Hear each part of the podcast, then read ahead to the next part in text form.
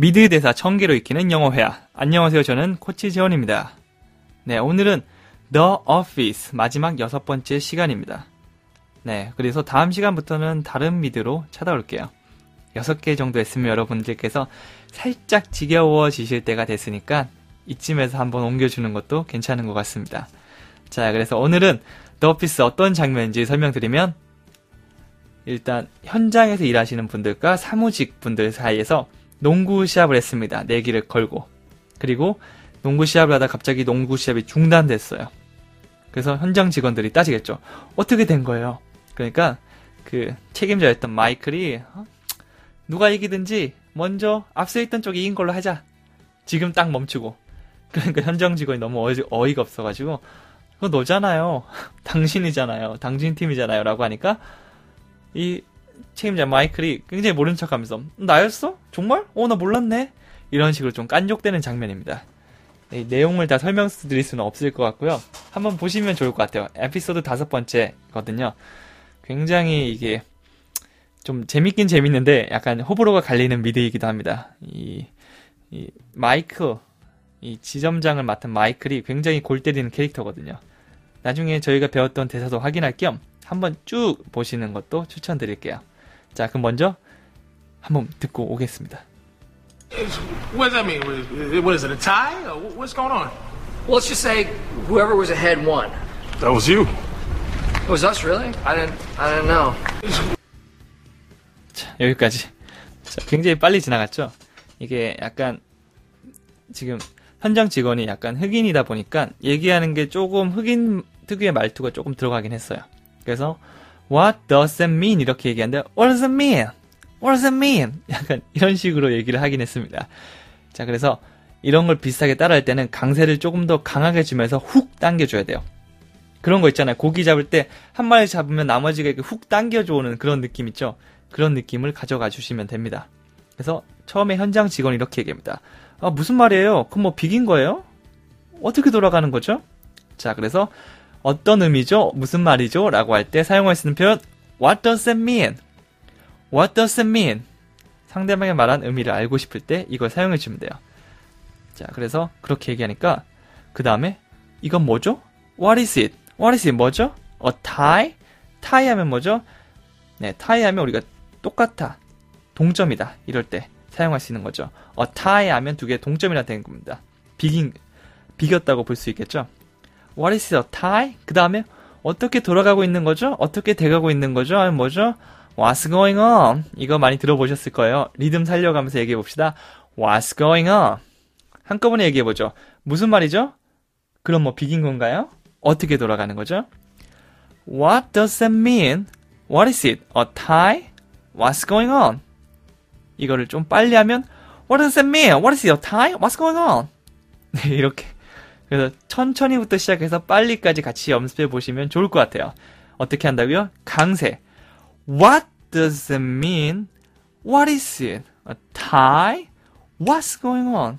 이런 식으로 강세 있는 건 진짜 확 강하게 하고 나머지 것들은 뒤로 살짝 오히려 더 강세를 약하게 한다고 보시면 리듬을 타시는데 좀 더 도움이 될 거예요. 자, 이렇게 얘기하니까 현 마이클 이렇게 얘기합니다. Well, 그냥 앞서 있던 쪽이 이긴 걸로 하자고. 앞서 있다. 자, 이렇게 합니다. Let's just say whoever was ahead won. 이렇게 얘기하죠. Let's just say. 그냥 이렇게 뭐 말하자고. 그렇게 해보자고. 여기선 굳이 말하다라고 이렇게 직역을 안 하셔도 될 것 같아요. 그냥 상황에 맞게 뭐뭐 걸로 하자고. 뭐뭐 걸로 그냥 하자. 이 정도로 봐주시면 될 것 같아요. Whoever, 누구든지 was ahead won. ahead won은 뭐죠? 앞서 있는 사람. whoever was ahead 하면 앞서 있는 누구든지 앞서 있는 사람. 그다음 won 이긴 걸로 하자. 이렇게 보시면 될 것 같아요.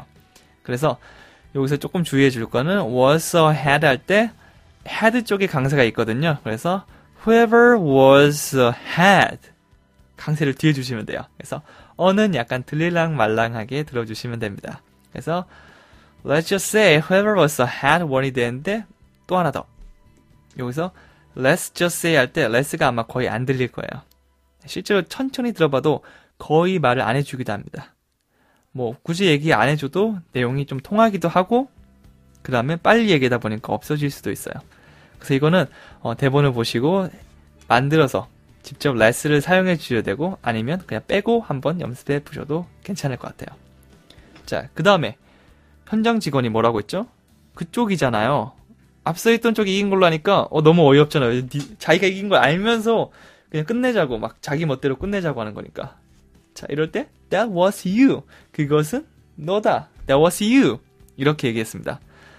그러니까 마이클이 굉장히 오리발을 내리면서 이렇게 얘기하죠. 그거 우리였어? It was us. 문장 구조 비슷하죠? It was us. 우리였어? 사실 의문형은 굳이 주어 동사를 바꿔주지 않아도 끝에만 살짝 올리는 것만으로도 의문문이 만들어지기도 합니다. 그래서 아 이거 어떻게 만들어야 되지라고 고민하면서 의문문을 만들고 있을 때 생각을 살짝 바꿔보셔도 좋을 것 같아요. 에이 모르겠다. 그냥 내가 말하는 거 끝에 살짝 올려보자. 네, 이것도 하나의 팁이 될 수 있을 것 같아요. 자, 그 다음에 계속 가보죠. 정말? 난 몰랐는데. 네, 이건 쉽죠? Really? 정말? I didn't know. 난 몰랐었어. 이렇게 얘기해 줬습니다. 자, 한번 정리해 볼게요. 현장 직원이 얘기합니다. 무슨 말이에요? 어, 비긴 거예요? 어떻게 돌아가는 거죠? What does that mean? What is it? A tie? What's going on? 하니까 마이클이 그냥 누구든 앞서 있던 쪽이 이긴 걸로 하자고. 이렇게 얘기하죠. Well, let's just say whoever was had won. 그러니까 현장 직원이 그건 네잖아. That was you. 마이클이 발뺌합니다. It was us? 우리였어? 몰랐는데 really? I didn't know. 자, 여기까지입니다. 오늘 좀 빠르게 왔었죠? 자, 그래서 더 오피스 여기서 마무리 하겠는데 항상 강조드리는 거지만 내가 직접 입으로 연습하면서 내 걸로 만들지 않으면 이 외운 것들은 크게 의미가 없을 수도 있습니다. 그래서 조금 더 효율적이고 조금 더 빨리 가기 위해서는 우리가 딱 집중해서 딱 말해보고 듣고 말하고 내 것으로 만들어서 응용하고 감정 담아서 연기해보고 이런 훈련들이 꼭 필요하게 되는 겁니다. 저는 여러분을 믿고 다음번 Day 7으로 돌아오도록 하겠습니다. See you tomorrow.